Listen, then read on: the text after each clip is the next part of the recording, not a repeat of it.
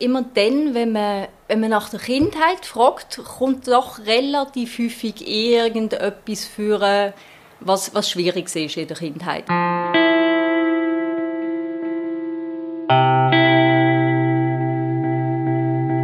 Und das ist jetzt schon seit längeren Jahren und Jahrzehnten tatsächlich so, dass eigentlich nicht mehr das Produkt verkauft wird, sondern eine Sehnsucht, die damit verbunden wird.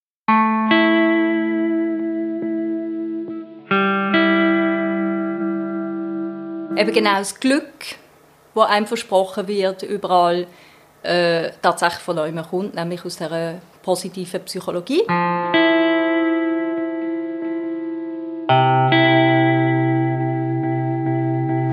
Für einmal melden wir uns von unterwegs und eigentlich ist das völlig okay, weil schließlich sind wir, der Surprise-Tag, ja auch der Podcast vom Strassenmagazin. Darum auch mal direkt von der Straße, weil, ganz ehrlich, seit dem ganzen Jahr, wo wir jetzt den Podcast schon machen, sind wir eigentlich auch immer unterwegs. Also ich bin immer unterwegs, ihr hört es. Irgendwo mit dem Tram oder mit dem Auto zu meinen Leuten, zu den Autorinnen und Autoren, die Geschichten schreiben für das Surprise Strassenmagazin oder Leute, die in diesen Geschichten vorkommen. Und das Mal haben wir ein eine spezielle Folge, nämlich natürlich, es geht um Weihnachten, Advent, aber auch da hat sich die Redaktion vom Surprise einiges einfallen lassen, was vielleicht ein bisschen anders ist. Darum hören wir jetzt dann gerade das Gespräch mit der Co- Redaktionsleiterin Diana Frey vom Surprise Strassenmagazin. Mein Name ist Simon Bergins. Viel Vergnügen.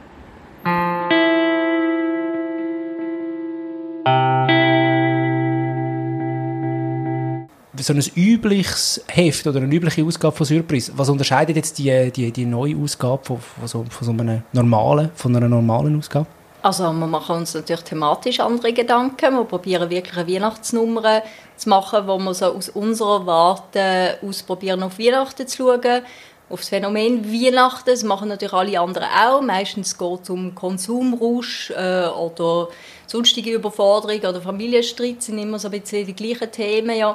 Und wir probieren Jahr für Jahr uns zu überlegen, wie können wir jetzt halt aus unserer Warte aus auf Weihnachten schauen, vielleicht auch im Zusammenhang mit unseren Verkäufern oder einfach armutsbetroffenen Leuten oder mit unseren Grundthemen in Verbindung wie Ausgrenzung ähm, und so der, der allgemein gesellschaftliche Blick ist uns eigentlich meistens wichtig. Wenn ihr jetzt hört und merkt, es hat so einen leicht, leichten Hintergrundsound, das ist eine Baustelle, gerade bei der Surprise Geschäftsstelle Zürich-Wiedeke. Soll uns aber äh, nicht stören. Einfach, falls ihr euch fragt, wieso das äh, vielleicht ein bisschen tönt im Hintergrund, dann wäre es also eine Baustelle, aber zum Glück sind unsere Fenster dazu. Ähm, ist es schwieriger, jetzt einen Themenschwerpunkt zu setzen? Weil ja, man weiß, das Thema Weihnachten kommt ja alle Jahre und man muss sich alle Jahre Gedanken machen. Ist es, ist es schwierig gewesen? Es ist es ist jedes Mal ein bisschen eine Herausforderung, weil ich es schon ein paar Mal gemacht und am Anfang hat man noch Freude daran. ich habe das Gefühl, jetzt einmal äh, irgendwie sich ein paar Sachen zusammen, zusammen. Äh, ich, ich finde es Jahr für Jahr äh, schwieriger. Und wenn man dann aber so sein Päckchen geschnürt hat, finde ich es trotzdem jedes Mal, es hat sich gelohnt. Und es ist eigentlich spannend gewesen. Auch, auch diesmal sind wir jetzt auf, auf äh, Ideen gekommen, die so ein bisschen einen theoretischen Ansatz haben. Ähm, zum großen Teil. Und da weiß man dann sowieso nicht, funktioniert das, funktioniert das nicht? Oder ist dann einfach irgendwie, schreibt man da eine Seminararbeit und niemand interessiert? Ähm, aber ja, ich habe jetzt eigentlich Freude bei dem, was dabei rausgekommen ist und ich habe das Gefühl, ich habe etwas gelernt dabei. Du hast es schon mal angetönt, eure eigenen Leute, das heisst ähm, Stadtführerinnen und Führer oder auch Verkäuferinnen kommen zu Wort. Das ist ja eigentlich ursprünglich gar nicht Plan gewesen, dass man die unbedingt drin muss haben, aber es hat sich wie dann irgendwie angeboten. Wie ist das zustande gekommen? Also eigentlich ist schon die Idee gewesen. Wir haben im August, Juli, August zum ersten Mal über das Weihnachtsheft geredet und dort äh, hatte ich eigentlich die Idee, gehabt, man könnte jetzt ähm, armutsbetroffene Leute fragen, das müssen nicht unbedingt Surprise-Verkäufer sein oder Surprise-Stadtführer, äh, ähm, sondern armutsbetroffene Leute fragen, wie, äh, was wirst du an Weihnachten machen? Weil da haben wir gemerkt, wo wir so ein bisschen umgefragt haben, tatsächlich bei unseren Surprise-Verkäufern, habe ich gemerkt, das ist im Gegensatz jetzt äh, zu vielen von uns, von der Redaktion, noch völlig unklar und das äh, erzählt natürlich etwas über die Lebenssituation. Also wenn dann jemand sagt, ich weiß nicht, vielleicht ist meine, meine, meine Tochter um, vielleicht ist sie nicht um, vielleicht äh, bin ich in der Psychiatrie oder sonst noch Also da merkt man, das ist eine viel, viel instabilere Situation. Und das haben wir eigentlich spannend gefunden. Ähm, aber es ist dann in der Umsetzung äh, einfach rein zeitlich haben wir das jetzt nicht geschafft. Aber dort habe ich gemerkt, da gibt es schon noch, da gibt's schon Themen, wo man kann daran weiter denken Und stattdessen erzählen jetzt aber beispielsweise Verkäuferinnen oder äh, Stadtführer, wie sie, was sie für Kindheitserinnerungen haben an die Weihnacht. Wie, denn, wie sind sie dann schlussendlich auf die Idee gekommen? Genau, ähm, es ist eigentlich eine Idee, die ich schon länger mit mir herumgetragen habe. Es ist jetzt auch nicht so äh, wahnsinnig originelle Idee, mit, mit Leuten über ihre Kindheitserinnerungen äh, zu reden, aber es kommt eigentlich schon von dort, äh, dass ich ähm, seit einem Gespräch mit den Surprise-Verkäufern schon gemerkt habe, dass immer dann, wenn man, wenn man nach der Kindheit fragt, kommt doch relativ häufig irgendetwas für was, was schwierig ist in der Kindheit. Also es kommen viele Heimgeschichten, viele sind äh, fremdplatziert oder haben irgendeinen Bruch schon in der frühen Kindheit, wo, äh, wo ich gefunden habe, das ist irgendwie also es scheint, das scheint sein und es kann nicht ganz ein Zufall sein. Also wir haben ja jetzt keine Studie daraus gemacht und können irgendwie belegen, ähm, dass eine schwierige Kindheit dann nachher in die Armut führt oder so. Das wollen wir auch nicht. Ähm, es ist jetzt, das wäre jetzt ein bisschen Küchenpsychologie, aber es gibt schon so etwas, wo wir gedacht haben, man wird prägt. Und äh, ich glaube, also vom ganzen Selbstverständnis her ähm, treibt man das ein, ein Leben lang weiter. Tatsächlich auch in den Wünschen oder in den Erwartungen ans Leben oder auch, was man sich dann nachher traut zu nehmen. Also es muss ja gar nicht unbedingt eine Studie sein, die dann allgemeingültig ist. Ich finde es auf jeden Fall sehr lesenswert. Ich habe ja schon, schon ein bisschen schneuken. Weitere Themen bei euch und ich habe ja schon mal einen kapitalen Fehler gemacht. Ich habe nämlich kurz gelesen und habe dann von diesen Unort angefangen zu reden. Und das sind ja keine Unort, sondern ihr befasst euch mit dem Phänomen von diesen Nichtort. Könntest du das für uns einordnen? Was ist ein Nichtort genau? Also, ähm, genau, die Nichtorte sind nicht Unorte, sondern Nichtorte. Und zwar äh, ist das eine Theorie vom französischen Anthropolog äh, Marc Auger. Und es geht grundsätzlich um den Wandel vom städtischen Raum. Also es geht eigentlich die Beschreibung von soziologischen Veränderungen, die den städtischen Raum verändern. Und ähm, das heißt, dass Marc Auger eine Theorie aufgestellt hat, dass von den sogenannten Nichtorten, das sind ähm, Orte, die monofunktional genutzt werden, im urbanen und suburbanen Raum, das sind zum Beispiel Autobahnen, das sind Hotels, das sind Shoppingmalls und der Unterschied eigentlich zu anderen Orten, die irgendwie äh, eine Geschichte haben oder historisch irgendwie gewachsen sind, sind das ähm, Orte, wo man in einer Funktion ist. Wo man nicht als Mensch dort ist, sondern als in einer Funktion in einer bestimmten Situation. Und also man kann das jetzt noch ausweiten, es gehört auch noch dazu, dass man sich muss können ausweisen muss, also dass man dort reingelangt, indem man irgendeine Idee zeigt oder so. Dann sind wir dann redaktionsintern tatsächlich auch ins Diskutieren gekommen, weil ähm, wo muss man sich in einer Shopping Mall zum Beispiel ausweisen? Da ist kein Nichtort, ist aber trotzdem ein, weil äh, es ist natürlich ein sehr theoretischer Blick und auch in einer Shopping Mall, indem man mit der Karte zahlt, wenn man dann mit der Karte zahlt, dann äh, ist das auch eine, eine Form von ähm, sich preisgeben, also, also Daten abgeben, sich einloggen quasi. Also es geht ein bisschen um diesen Prozess, also um das um die Funktionalität. Es ist nicht so, wie wenn du als Diana Frey ein Buch nimmst, im Park hockst und etwas liest und dann du einfach du bist, sondern eben du bist Konsumentin, Passagierin oder Userin zum Beispiel. Genau, genau. Ja. Das kann man eigentlich auch auf äh, virtuelle Welten anwenden. Und da geht es natürlich um eine moderne Gesellschaft. Also all die Sachen sind ja gekommen, die hat es ja von, äh, früher halt nicht gegeben, oder? Also und äh, apropos virtuell, also ihr seid ja die dann fotografieren und die, die sieht man dann als, als eine Art als, als Fotogeschichte bei euch, wenn ich es richtig verstanden habe. Genau, das ist eine Fotogeschichte. Ähm, also der Klaus Petrus, der äh, auch Co-Redaktionsleiter ist bei uns, ist auch Fotograf und ihn haben wir dann äh, Anfangs Advent äh, losgeschickt. Er ist dann innerhalb von ein, zwei, drei Tagen ähm, in der Schweiz rum, rumgereist und hat äh, Weihnachtsdekorationen fotografiert. Und ist zurückgekommen und gesagt, er hat die Schnauze voll von Weihnachten? Nein, nein, es sind schöne, es sind, sind wirklich spannende Fotos äh, geworden, weil wir haben natürlich auch mit diesen Leuten geredet, mit diesen Betrieben von diesen äh, Institutionen oder Orten oder Betrieb. Also mit den Leuten, die zum Beispiel schauen, dass in einer Hotellobby die Weihnachtsdeko auch schön ist, dass es eine Art so ein heim, heimelige Atmosphäre suggeriert. Oder? Genau, mit den Verantwortlichen. Also schlussendlich sind das zum Teil äh, natürlich Marketingmenschen oder Pressesprecher gewesen. Aber die haben uns doch ähm, können ein bisschen etwas über den Hintergrund erzählen, wieso es dort eine äh, Weihnachtsdekoration hat, also was die Überlegungen dahinter sind. Das ist natürlich vielfach nicht so überraschend, weil es einfach so zum Business gehört. Also in einer Shopping Mall muss man natürlich ein bisschen den Verkauf äh, ankurbeln und ähm, es, es wäre auffällig komisch, wenn es keine hätte, oder? Aber äh, an anderen Orten wie im Untersuchungsgefängnis oder der Kontaktstelle für, für Drogensüchtige kommen dann noch andere Geschichten hinterführen. Es ist aber eine Fotogeschichte, darum haben wir das nur ganz knapp in der Bildlegende angetönt. Und die Bilder sprechen dann größtenteils für sich selber. Genau. Ja. Und was ich noch spannend finde, du selber hast ja auch einen Text beigesteuert zu dieser Ausgabe, zusätzlich noch, ähm, wo es um das Thema Glück geht. Das Thema Glück ist irgendwie so allgegenwärtig und ich habe das Gefühl, ich habe mich auch schon mit dem Thema auseinandergesetzt, finde es aber wirklich noch spannend, weil von dieser Seite habe ich es noch nie angeschaut, wie es jetzt du schilderst, auch ähm, mit, mit, den, mit den Aspekten, die du reinbringst. Ähm, wie bist du auf das Thema Glück gekommen? Ist das irgendwie so im Prozess von der Diskussion entstanden oder ist das etwas, wo du schon länger mal mit dir herumgetragen hast, gefunden, das müssen wir mal ein bisschen genauer anschauen? Ja, also eigentlich bin ich gar nicht vom Glück ausgegangen, sondern von, von der Sehnsucht.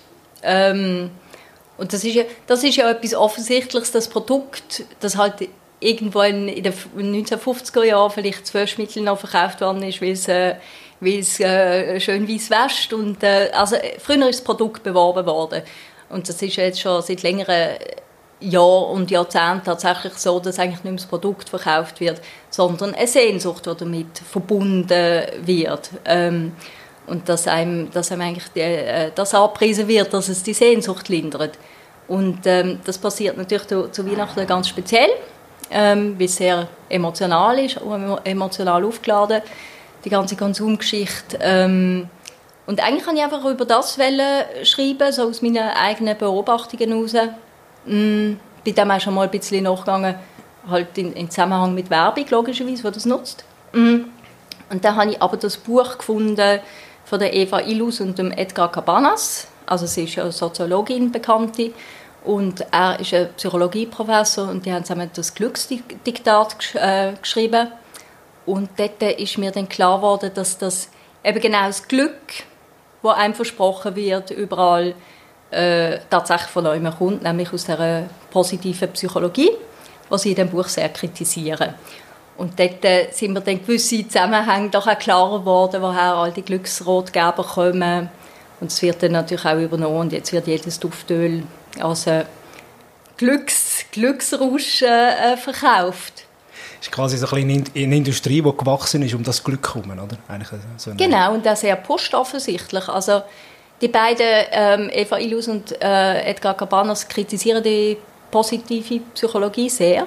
Ich habe dann zuerst gedacht, oh, gehen recht äh, forsch dran. Aber es klingt negativ im ersten Moment, wenn man es so hört. Also positive Psychologie klingt ja. eigentlich eher positiv. Nein, aber wenn man das, wenn man das kritisiert, dann denkst du, ja, was haben die denn gegen das? Aber, äh, ja, ja, genau, genau. Und ich habe zuerst gedacht, ähm, das ist jetzt einfach ihr Thema, aber wenn man ein bisschen nachlesen, sieht man eigentlich, dass die tatsächlich sehr in der Kritik steht, weil sie äh, weil es wirklich Verknüpfungen gibt in der Wirtschaftswelt, in der Politik auch, wo die beiden im Buch dann auch belegen. Ähm, und das geht dann bis rein, was man vielleicht selber kennt in der Unternehmenskommunikation oder Mitarbeiterkommunikation, Mitarbeiterführung, wo man ja auch äh, sehr häufig merkt, dass, einem, dass den Mitarbeitern so das Glück aufgeschwätzt wird und eingeredet, was natürlich dazu führt, dass man nicht mehr zur Geschäftsleitung geht und sagt, da stimmt etwas nicht und da müssen wir etwas ändern, sondern es wird dann die Verantwortung für das eigene Wohlbefinden einfach auf die Einzelne zurückgeschoben. Kann man es da jetzt auch wirklich anfangen überlegen und das, das kumpelt einem halt wirklich auch von der Werbung her recht fest ins Auge. Ich habe dann zuerst so gedacht, ja, eigentlich ist es ja ein Bedürfnis und es gibt ja häufig so den Satz, also ich würde jetzt nicht behaupten, ich bräuchte den häufig, aber es gibt den Satz vielleicht von Leuten, die so ein bisschen aus einem, religiösen Grund Weihnachten feiern. Es wird doch niemand allein sein an Weihnachten und man muss dann irgendwo in einer Konstellation ja zusammenkommen. Und spannend in deinem Text ist ja dann eben aufgrund auch von diesen wissenschaftlichen Aspekten, vielleicht wollen die Leute auch nicht unbedingt genau so sein an diesen Weihnachten, sondern brauchen einfach mal eine Pause. Sie wollen vielleicht nicht ja, so das, das vorgehende Glücksgefühl haben, wie es in der Werbung ist, sondern man will einfach so ein sein. Das ist äh, haderst du mittlerweile so, weil du, weil du da jetzt ein bisschen mehr dich mit dem Thema auseinandergesetzt hast, mit, mit, mit dieser ganzen mit der ganzen Werbung, die auf einem einprasselt jetzt in dieser Zeit? Nein, eigentlich gar nicht. Ähm, es ist einfach, es ist einfach äh, sehr auffällig, dass, dass Bilder sehr, sehr ähnlich sind. Also, dass halt äh, auch die, die Familien immer sehr genormt sind, die in Werbespots äh, vorkommen.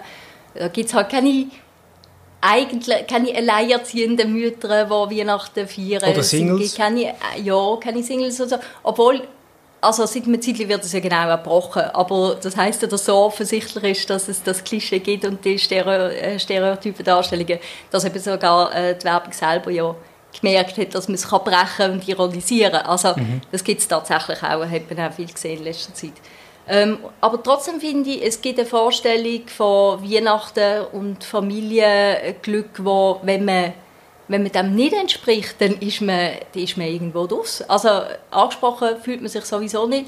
Ist auch nicht so schlimm, weil es geht ja darum, äh, dass einem etwas verkauft werden soll. Das kann einem ja wie egal sein, aber ich glaube rein so vom Grundsetting, wenn man an dieser Norm Weihnachten nicht teilnimmt, dann kann man eigentlich nur davonlaufen. Also ich habe das Gefühl, dann, von dort kommen dann auch die extremen Reaktionen, also gegen Weihnachten, die Widerstände, die man hat. Weil es geht eigentlich immer darum, äh, dass man halt mit diesen mit dieser Norm Weihnachten nicht anfangen kann. Aber eine andere Form von Weihnachten gibt es wie fast nicht. Also in Kirche gehen kann man noch, aber sonst bleibt einem wie nicht viel übrig ähm, Weihnachten so zu feiern, dass man nicht nur selber zufrieden ist, sondern dass sich auch äh, die anderen nicht wundern. Also es, es, gibt ja wie auch so einen Druck, dass man... So, was, du bist allein an Weihnachten? Ja. Es kann ja sein, dass die Leute nicht gerne allein sind, und, mhm. aber, aber allein sind. Aber ich habe mir wirklich überlegt, es gibt vielleicht Leute, die sind einfach gerne allein am Heiligabend. Die finden es das Tollste von der Welt gerade im Moment. Und wie du sagst, dort heisst dann, was, du kannst doch nicht allein sein, das kann ja nicht glücklich... Also, ja, wenn wir schon im Glück sind. Das kann ja nicht glücklich machen, oder? Das habe ich ja, spannend gefunden. Oh ja, oder man fährt sich halt dann an von entschuldigen für die Art und Weise, oder redet gar nicht darüber, wie man Weihnachten feiert. Also, das darf ja auch alles sein, ist ja auch alles nicht schlimm, aber mhm. trotzdem, es gibt so, eine, es gibt so ein genormtes Bild, ähm, wo, wo halt wie bei jedem anderen Thema auch dann wie die einen einfach gar nicht betrifft. Es hat aber noch mehr spannend in deinem Text und äh, darum lohnt sich sehr, die Surprise-Ausgabe vom 13. Dezember zu lesen. Unter anderem auch noch so einen kleinen Fakt am Rand, den ich mitbekommen habe von Martin Luther und was er vielleicht damit zu tun hat, no, oder für einen Einfluss gehabt hat auf Konsum oder aufs Konsumieren gerade in dieser Zeit oder um die Weihnachten herum. Hey, danke vielmals fürs Gespräch. Merci.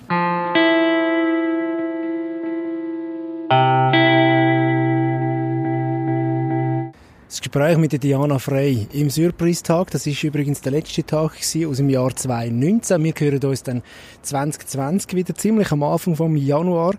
Die nächste Ausgabe, über die, die wir jetzt gerade geredet haben, mit all diesen Themen, die gibt es ab dem 13. Dezember bei jeder Surprise-Verkäuferin und jedem Surprise-Verkäufer und dann nicht nur zwei Wochen lang, sondern insgesamt drei Wochen lang. Und damit verabschiede ich mich, wünsche einen guten Rest vom Jahr und schöne Festtage. Am Mikrofon war Simon Bergins. Macht's gut.